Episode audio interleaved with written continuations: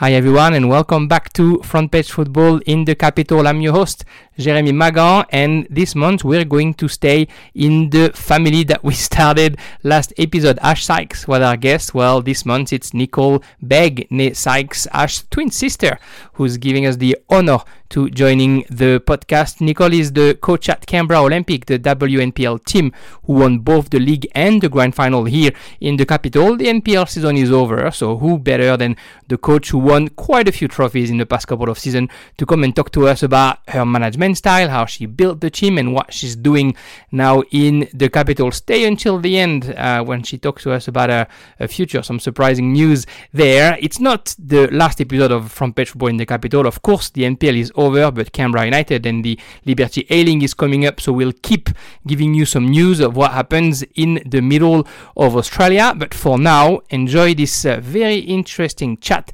with Nicole Begg, the young but successful coach of Canberra Olympic. What a goal! Max Green with a stunner! Daniel Balac, must score!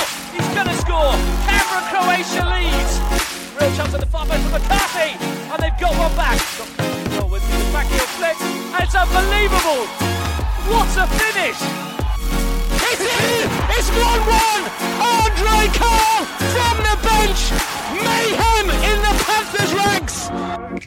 Bonjour Nicole, thank you so much for taking uh, some time off your, your busy schedule to uh, to have that chat with uh, Front Page in the capital. And well, I'll start by what matters, I guess. Congratulations. Uh, well done on, on getting another trophy this season. Um, how are you? How do you feel a few days after this uh, this great victory? Uh, a little bit better rested now, a few days later, which is uh, always nice, a bit more effective at work. But um, yeah, feeling really, really good. And it was such a good way to finish the season. Uh, really rewarding um, for us as coaches and, and the girls as players. So really, really happy with that. Seven goal thriller. That's a good way to uh, to finish the season. That's a good way to end the grand final. Last year it was a, a little bit easier. You you scored the four early and then only one uh, for, for Belconnen later on. This year they really uh, gave you a, a good game until the end. Yeah, it was such a crazy game, especially considering I mean both teams, but like us in particular, was so stingy in defence all year long, and then we get to the final and it's seven goals. So, uh, yeah, I think uh, I think Janet and the defence were keen to just test out our um, patience at the end there and see if they could um, test us out a bit. But no, it was it was a good game and like exciting. You can definitely say that for the final final game of the season. How, how is uh, Janet, by the way? We said on commentary that it was so uncharacteristic of her to, uh, to, to give her one goal and then like 10 minutes later, a second one, unfortunately for her. She arrived, I'm sure the, the happiness of like took that away. Yeah, I think she, she's going to be fine. She's, uh, I think she couldn't quite believe that it was happening. Like, apart from that, I think she'd only conceded seven goals in all the games that she'd played. So it was a bit unusual. Like, she's been outstanding for us this year and has come like leap by leap from even last year to this year. So, um, I mean, we're not going to hold it against her because she's been that good for us this year, um, and she's allowed she's allowed a couple of mistakes. It's just funny that it happens in the last game. yeah, it's, it's, it's always the way. I guess at least she was backed up by the rest of uh, the eleven, and she did a, few important saves too. Um, but yeah, the, the, the success in the end probably uh, makes it all uh, funnier when you when you reminisce that that great final. So two two titles for you this season, Nicole, and for Canberra Olympic, uh, the the league championship and the the grand final. Uh, at the I remember us talking just before the Charity Shield at the very beginning of the season, where we were wondering if you were going to get all four uh, trophies, the Charity Shield, the Federation Cup being the, the two other one. Of course, hours later, the Charity Shield was uh, was lost against Canberra Croatia, and then uh, in Fed Cup semi-final, um, you lost to to Gungahlin United, who seemed to be one of the teams that you didn't really uh, like to play against this season at some point. Uh, how did that? When you re- reminisce, you know th- those moments, uh, you know when you start the season with um, that loss in the Charity Shield, mind you, um, very quickly forgotten with two wins with Canberra Croatia just after. Uh, how did you feel with the group? You know, when you get out of the Federation Cup, when you realize that there's two out of four trophies that are gone. There's still two to go and and get. Um, what you know, what was the feeling for you and, and in the group at that time of the season? I guess it's one of those things where it's just about keep maintaining perspective because at the start of the season, you know, we wanted to try and win the league and win the grand final again. So they were our ultimate goals.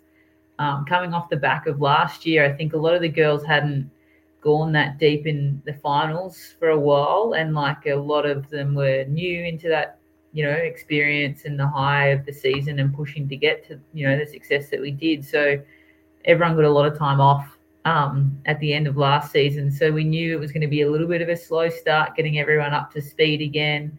Um, we had a lot of changeover again in the off season with some hugely experienced players stepping away from the team. So big holes to fill. So it was just kind of, yeah, obviously a little bit nerve wracking to start off with to say, oh, how are we actually going to go? Um, but I guess for us, it was just focusing on the process uh, week by week and seeing where we could end up by the end of the season. Um, and I, for us, I guess it was a little bit about finding, figuring out where we are going to get some depth from to replace a lot of those players. And through the year, we saw a bunch of different of the young players stepping up um, through the squad, but also being able to utilize different players at different times and in different positions was really helpful. So, and we hadn't quite figured that out at the start of the season. So, yeah, definitely a little bit worrying to, to begin with, but um, yeah, it kind of played out nicely in the end, I guess. Yeah, you, you lose you lose Ash, of course, but uh, you know you also lose Sarah Johnston and uh, uh, Meg Roden. Um, there there was a, a Liv Fogarty. There's definitely a few players that uh, were, were in your first team uh, more often than not last year, and all of a sudden when here you, you said it's there's obviously worry at the beginning of the season when that happens. Did you expect the amount of talent coming up from the from the reserve and, and younger? So uh, Madison Kasha that we just do a, a poster by in Front Page Football, but also um, Thea Asplund, Lily Alves. Uh, there's a few players that have uh, made their mark in, in the first grade this season. Yeah, I think um, we knew that those girls were coming through the pathway for a while now, and we're kind of waiting to see whether when they could hit that first grade ready. Um, and you know, this year was really their first introduction into senior football with the reserve grade side, which is you know they're all talented players, but it's a different style of game and different challenges going from girls to women. So we weren't sure what kind of impact they were going to have, and it was just good that we had a lot of those senior players ready to help them in both reserve grade and first grade come along and you know we saw some of them kick along at different speeds like alexia cern was ready early in the season to come on and play. Tia Burridge made some big impacts early in the season, scoring some big goals for us as well. And then, you know, Maddie Keisha came along a bit later and Liana and Taya. So, um, yeah, it just shows that, you know, there's a bit of like toing and frying, I guess, with, with kids that age um, and when they're ready and when they need to take a step back for a bit but yeah, we just ben, you know benefit from the the structure and the system overall throughout the year, and and the fact that they did keep kicking on. And Maddie's the perfect example. She just took a opportunity in the middle of the season, and she didn't let go. So it's nice when it works that way when and, and when you're the coach uh, is there a moment in the season where you know the it was quite dramatic the end of the uh, the league uh, where you end up getting the, the title uh, at, at the 20th sort of uh, game day, and and at some point it looked like it was all going to be Belconnen because uh, they felt uh, ahead. Um, is there a moment where, where you doubt, and, and is there are there any moment in that season that you definitely remember where you felt like something clicked and, and was going to put you over the edge?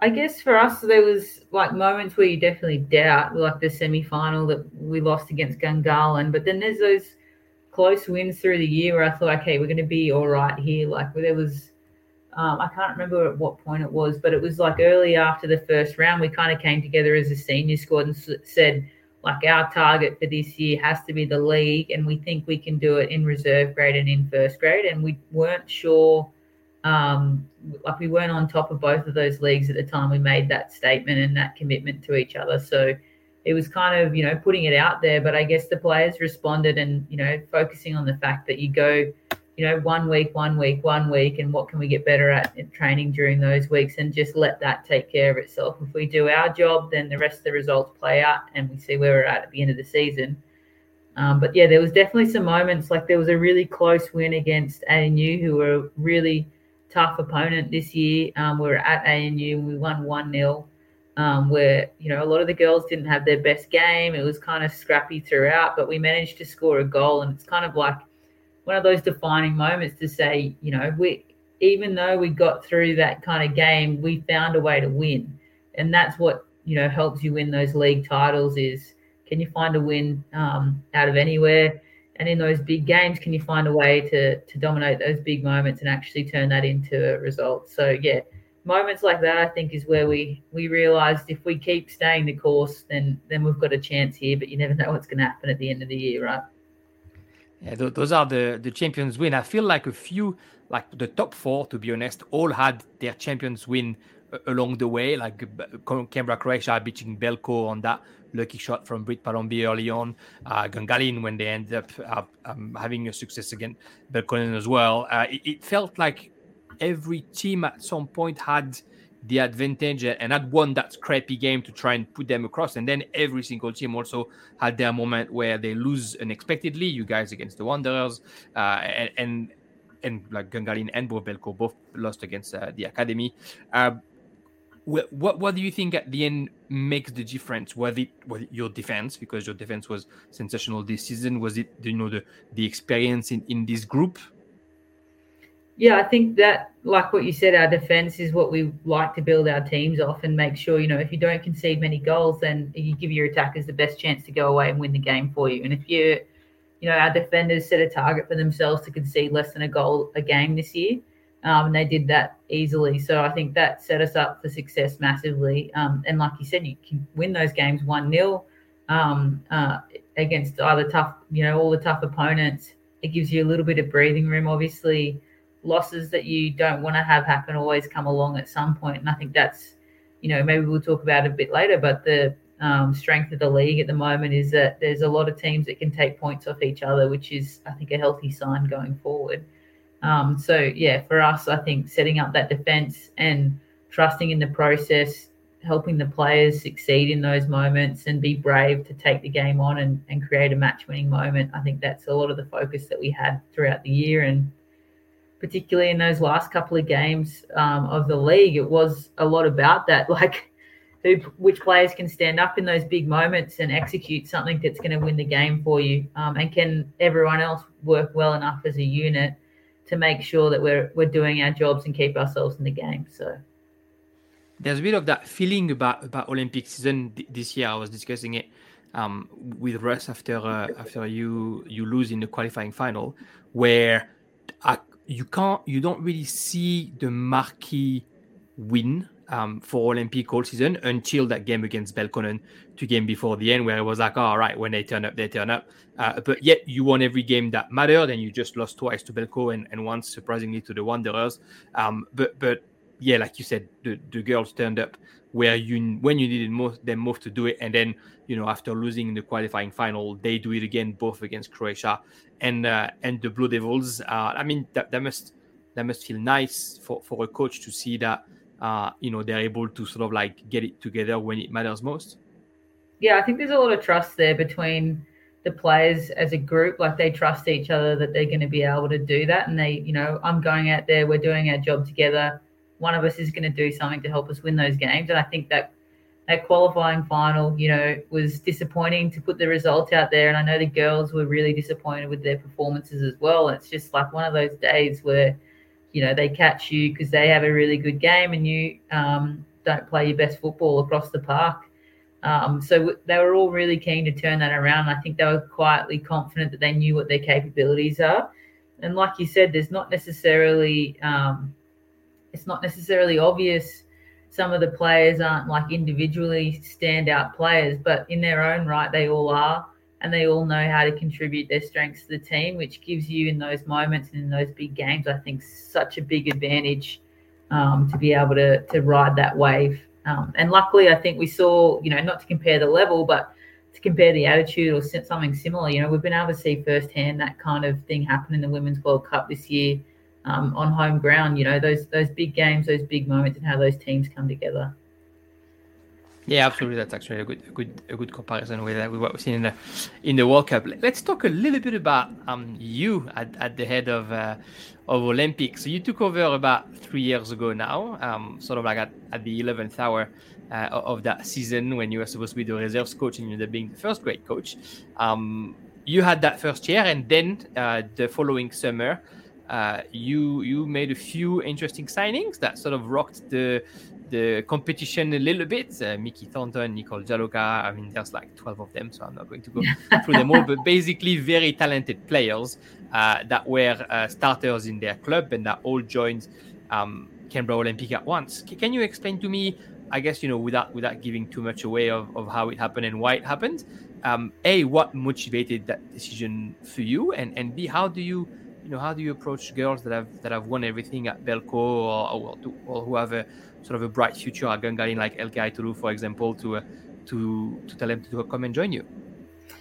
Yeah, I guess uh, there's no real trade secrets here to give away, unfortunately. But um, the first year that I was head coach, we actually made some big marquee signings in their own right, getting two Matildas in Ash and Heather Garriock to come along, and they like you know, the idea was always to try and create something that people wanted to be a part of. You have to put your actions out there, I think, for people to see that you're serious about it. Like it's hard to bash your way to creating a full squad and a team.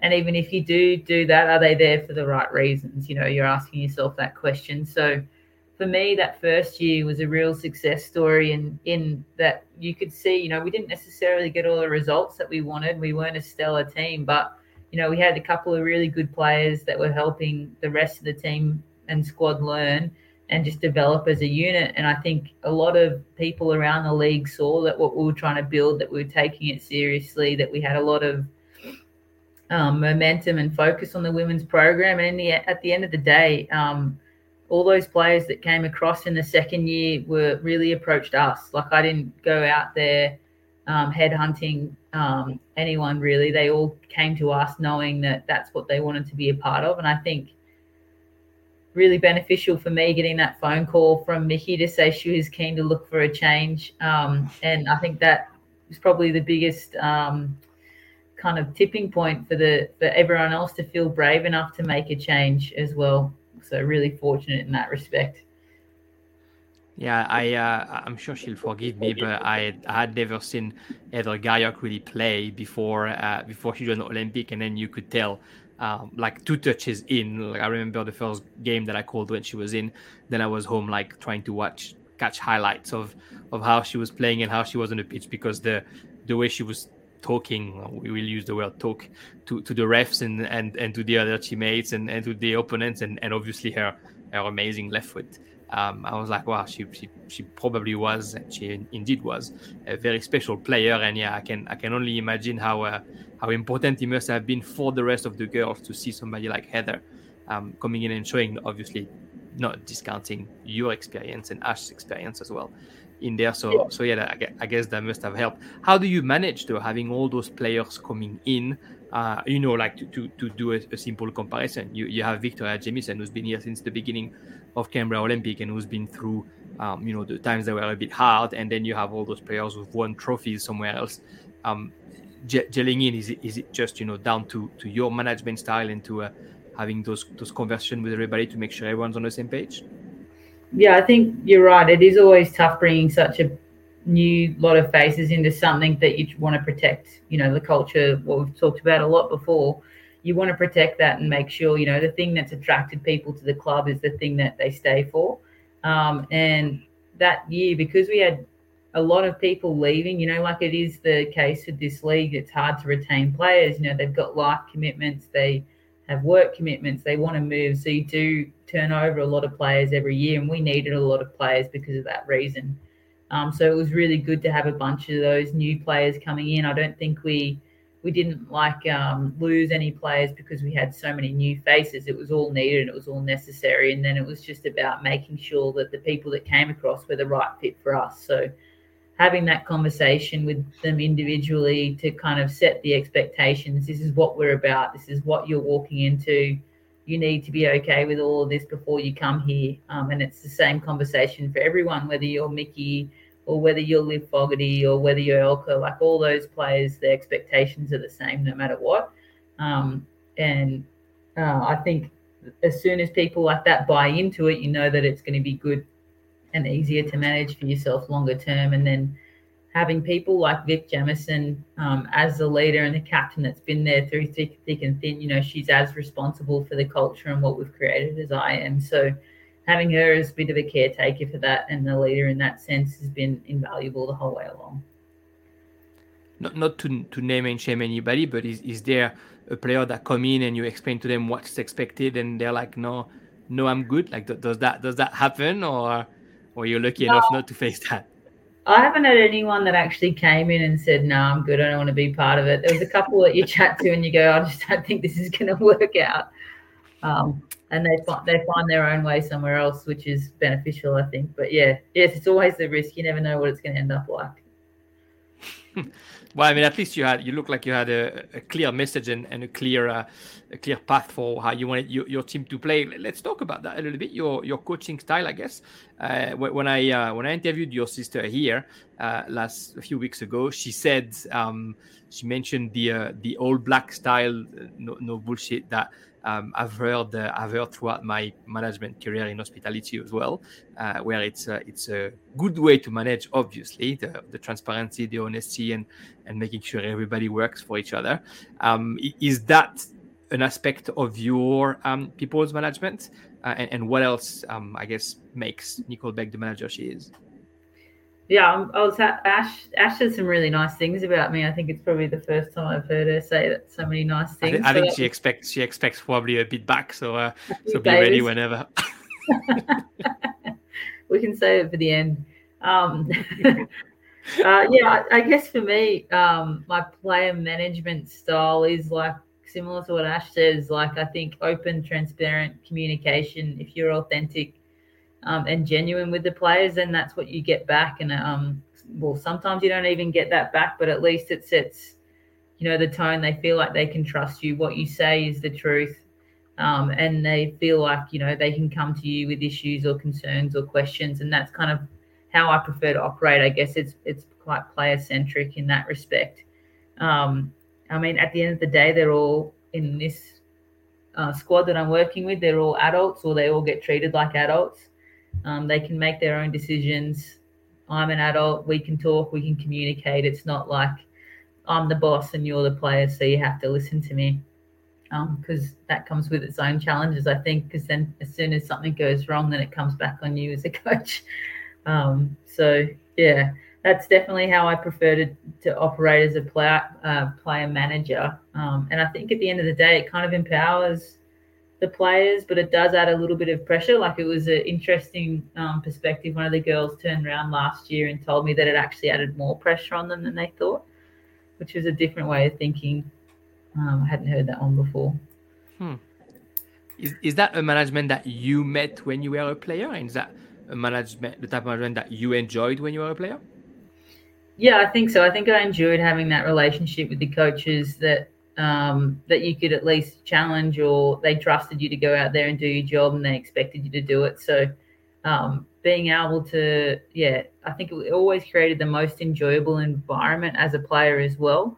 Um, and I guess at this level, that's what a lot of people are still playing. It's not like it's professional or anything like that. You're there to enjoy your time there and to enjoy being part of a team. So you want to create an environment that reflects that as well. So when I was thinking about how what I, how I wanted to operate, how I want to interact with the players, I want it to be fun for me. I want it to be fun for them, and kind of this was the way to make sure that that happened um, in a lot of respects. So um, I think at the end of the day, it also ended up benefiting us as a team because they're able to go out there and make decisions on the pitch. They know that us as coaching staff trust that they can make good decisions, and even if they make bad ones, then that's okay. We just have a chat about it and we move on and and try and make better decisions next time. And I think like the experience that you're seeing on the field in some of those big games where they can step up is uh, uh, at least partly related to that kind of empowerment of the players and making sure they can they trust each other and they trust themselves to go out there and get it done. Love it. Uh, what what about the uh, the football side of things? Your uh, I guess your tactical approach to, to game. What's uh, I've seen I've seen your team playing in in different um, tactics. I mean, there seems to be a, a nice little uh, affection for the three fives too. Uh, but w- what's what's your your favorite way, I guess, of of playing football? Uh, obviously, uh, you like a, a, strong defense, and you did have one for a couple of years there. Uh, what's what's Nicole Begg's uh, way of playing football or way of coaching football? I guess. Well, as a player, I think three five two and playing that wing back position was my favorite. Um, because it was the first time right. I get the chance to go forward as well. Um, but yeah, as a coach, um, I've been really lucky to have some excellent coaches when I was a player. Um, Ray Junna was one of those that was always did a lot on principles of play um, in attack and in defense and building your foundation on the principles of play. So for me, that's a lot of what I focus on is what are our defensive principles. Like I said before, if you don't concede many goals, then you set yourself up for for winning um, any kind of game. Um, and the same with the principles of attack, I guess. Um, for me, that's where the starting point is for all my teams, and then from there we kind of adapt the formations to the style of players that we have, the team that we have, um, and what's needed on the day. So I think over my time, we've probably used a four-three-three um, a lot more than any any other formation, but that's just a lot to do with the comfort of the players. Like a lot of them have grown up with that, so they understand it. It's not not anything new. Like we said, we've played a little bit of three five two when we wanted to, a little bit of three four three, um, and then yeah, this year we definitely changed formation a fair bit throughout the season, just to try and bring out different strengths. Whereas in previous years, I've tried to keep to the same one or two formations depending on the situation because I didn't really like changing things all the time on the players. So I guess yeah, principles is, of play first. Yeah, I was going to say, is that an evolution? Uh, you, you know, going from trying to stick with that four three three because that's what the player knew how to do it to to trying to be a bit more versatile this season. Is that an evolution that comes from you as your, uh, I guess, uh, being more confident in your ability? To trust the players, or is that you think the players that sort of convince you that you can do that because of of how they were responding to changes? I think the benefit of like the benefit of having a lot of players the same this year to last is that they had that foundation of how we wanted to play already set. So changing formation was a lot easier. They knew how each other played as well and their different strengths. So it did mean we were able to adapt. I think last year we stuck with the same formation a lot because we were still finding our feet as a group and trying to find those combinations. Even though you have stellar players throughout the throughout the team, it still takes that connection to make the dream work. So um, this year, with a little bit more continuity, it gave us that freedom. And uh, you know, early in the season, after some of those losses, we kind of realized maybe we do need to change things up a little bit game by game to try and bring about a different look look um, and having yeah a development as a coach i guess is being brave enough to do that because my tendency would be to try and keep things as um, stable and as simple as possible. Um, so changing things all the time i don't don't necessarily like doing but i think the girls this year they're all really mature experienced players so we're able to kind of do that as a unit it did feel a little bit, um, and I guess it probably even more towards the end, those two games against Belconnen to finish, uh, that there was a, a, something new in, in the competition, and I think I've seen it from, from Olympic as well, where there was a bit of adapting, adapting, excuse me, to the opponent uh, because you know you've played them three, four times, and they and they know you now. So it's about trying to find uh, who, who has, I guess, the the biggest rabbit to get out of the hat. Um, is that did, did you feel like you had to try and and do this, or or was it more we have a game plan that's what we're going to do, and then who cares what they do across? No, it was definitely an ad- adaptation that we felt we needed to make to try and win those games. So we did it against Gungahlin after we lost that semi final um, in the cup. We realized it wasn't working for us, just trying to do what we did. So we needed to adapt, and after that, um, we adapted our formation every time we played Gungahlin to try and bring out some of those strengths. So learning that that was working well for us against that opponent. I think we got heaps better results against Gungahlin through the year after we chose to do that. Um, and then when we came up against Bill Belconnen in those last, the two last league games, um, we realised we needed to do something different. They'd beaten us the other two times during the season. Um, we weren't quite finding the edge that we needed to in those games to win them. So we realised we had to make something change and change the picture a little bit on them. So that's why we went to a four diamond two in both those matches. Um, and then you saw in the prelim final, it's a bit of a chess match. What do they come out as? What do we come out as? And then um, learning and adapting that into the final, I guess, you know, it, it it's a challenging um, thing and it's a positive thing, I guess, for the league to see, you know, coaches and teams going at it in different different ways and different styles, game by game. For context, and anybody who's not aware, uh, that that famous Canberra Olympic against Belconnen United game that decided the title uh, was played twice. Uh, the, the, first time, uh, the the lights of the stadium went off at the 80th minute, and and Nicole Wegener Olympic were up 1-0. Uh, yet the game had to be interrupted and uh, and started back from the beginning a few days later. But I guess same thing, right? At the end, the success was there, so it's it's easier to to laugh at it. I can only imagine the kind of conversation that would have happened if uh, if he had been a win at Riverside the week after.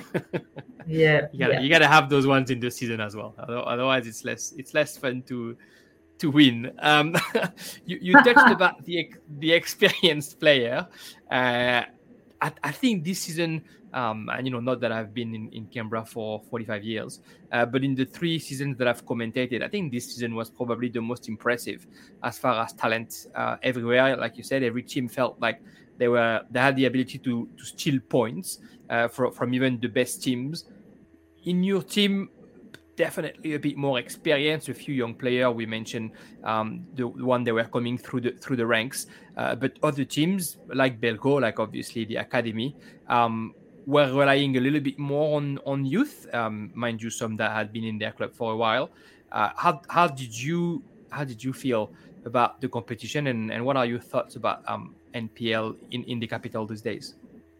I think it was really interesting. We might have even touched on it at the very start of the season um, in the preview. That there were so many experienced players this year that retired or left, not just from Olympic, but um, Deakin lost a lot of players this year, really, really experienced players um, out of the league and across a, lot of the clubs. So that there was like almost an exodus. So it was the year, I guess, where you've got that youth coming through, um, and some of those teams that have those youth pathways built in, uh, you know, benefit from that. And then, yeah, you've got some other really good teams like ANU that have been sitting um, in the leagues below and have the chance to get promoted. They're well coached, they're well organised, they've got good players. So um, I think, yeah, we saw this year kind of a leveling, I guess, of, of all the teams. There wasn't just a couple of powerhouses at the top um, doing what they do. It was kind of, like you said, anyone could take points off anyone. You had to turn up every week or you might you might drop points. So I guess um,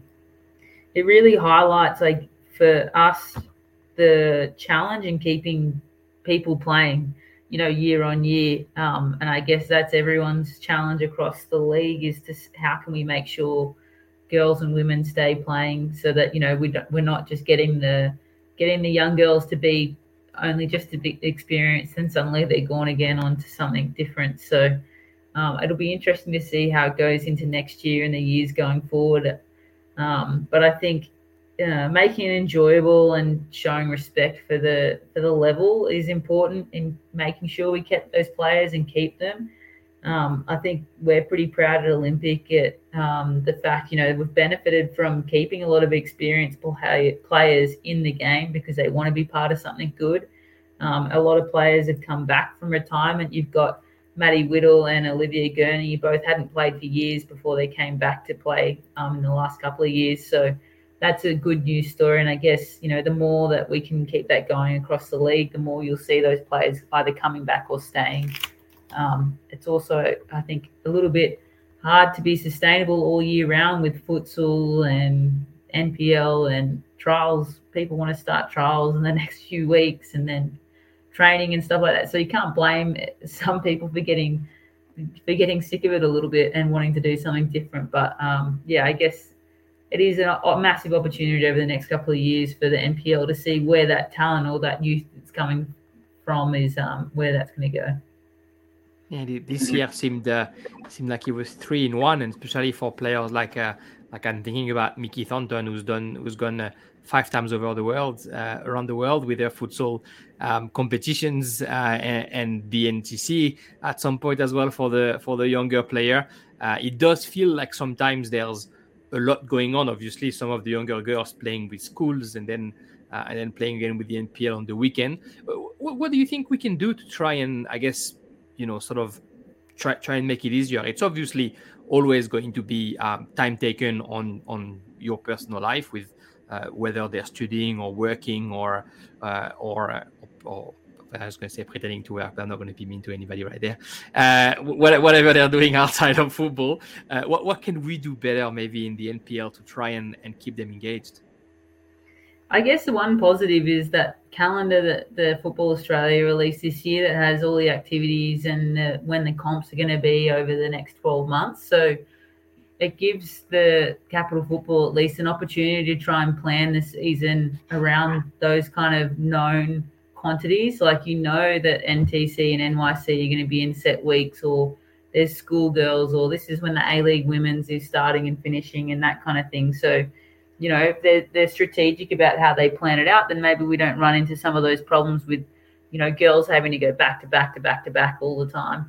Um, and I guess uh, clubs being realistic about the the asks that you have of these players. Like, are you going to start preseason in December, or do you say have a little bit more time off and start in January, February um, when you're fresh and mentally ready to go? Um, I guess because it starts getting draining, not just for the players but for the coaches as well. So I don't know. I guess um, understanding that and trying to make it make sure that we're setting the setting the season up for success and limiting some of those disruptions. I think it'd be a massive step forward for everyone. Yeah, I think it's uh, it's all too too important. Um, talking a little bit about you know what what we're going to do next season, I guess. Um, what are we what are we doing, Nicole, next season? What's your what's your close future? What's your late future? We, we put something up uh, a couple of weeks ago uh, on Front Page Football saying, uh, with all that success, is she is she the, the next one uh, to go and get a shot in, in the A leagues? Um, t- tell us a little bit about what to expect from Nicole Begg. Um, I think this coming season, I'll hopefully have my feet up reading a book a little bit more often or something like that. Um, I'm actually going to take a step away from coaching um, okay. moving forward for a little while and just spend some more time with the family. Um, my toddler's getting uh, very energetic and uh, demanding of time, and I'm happy to be spending more time with family in that respect. So uh, yeah, that's that's my next season. Maybe a little bit more relaxing. Okay, uh, that's that's obviously a uh, a shame. If you if you if you don't mind me uh, asking, um, what you know, what can the what can the sports do to try and accommodate this? You know what I mean? It, that means that we're losing, um, you know, one of the best coach that we have in the capital, and and definitely a, a young and very talented coach uh, from from our favorite sports. Uh, is is that? Do you think it just all comes down to to funding and and there's just not enough uh, full time positions uh, for for coaches? in football in general in the capital even more uh, or, or is it also that just even if there was, you know, I'm like I'm I'm not being a, a hypocrite. Like I work in hospitality, so I, I work a few a few crazy hours, and I decided to to sort of slow these down. And then I thought, you know, if I wanted to do football major for a living, the hours would be the same. So I'm not going to like mm-hmm. Go too crazy this way either. Is is that a bit of that too? Even if you wanted to do that for a living, you know that it's not a five days a week um, job; it's a seven days a week job, and so it, it might not just work out for some people. Yeah, I think as far as continuing to coach, you know, in the short term, it's hard to get away from, you know, family and putting that as a priority. Like there's there's not that much you can do to solve that. I think there are a lot of experiences over the last few years being a mum and one of the only women coaches in the league where you see it's not necessarily accommodating to be a woman coaching in the league and to be a mum coaching in the league. Um, there's been some really interesting situations and some challenging situations, I guess, at different points. Um, I think within Olympic and um, for the most part, everyone's really supportive, so it makes it easy.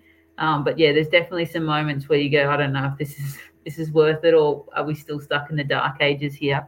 Um, but yeah, I think as far as the time, the time commitment, like you were saying for yourself, there's not much you can do about some of that.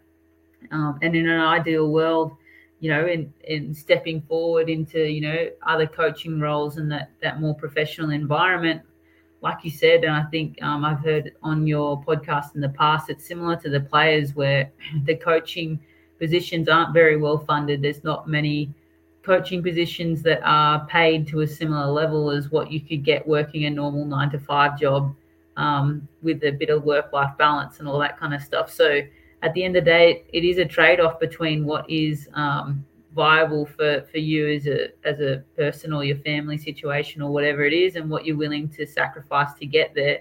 I feel like I've done a lot of that sacrificing to be a player when I was a player.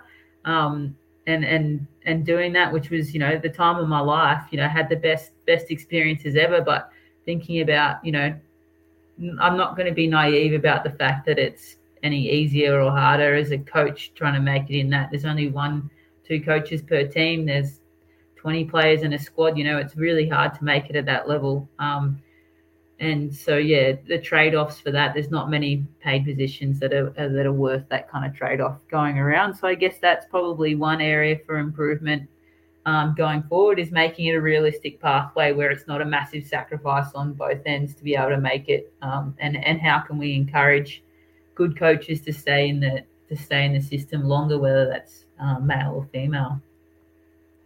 I think uh, I think whoever has a fully paid TG position, they should uh, they should contact Nicole Begg, and and as long as they're okay with uh, her working from home as much as possible, then they'll they'll meet success. Um, those will be my uh, my final word for whoever's listening.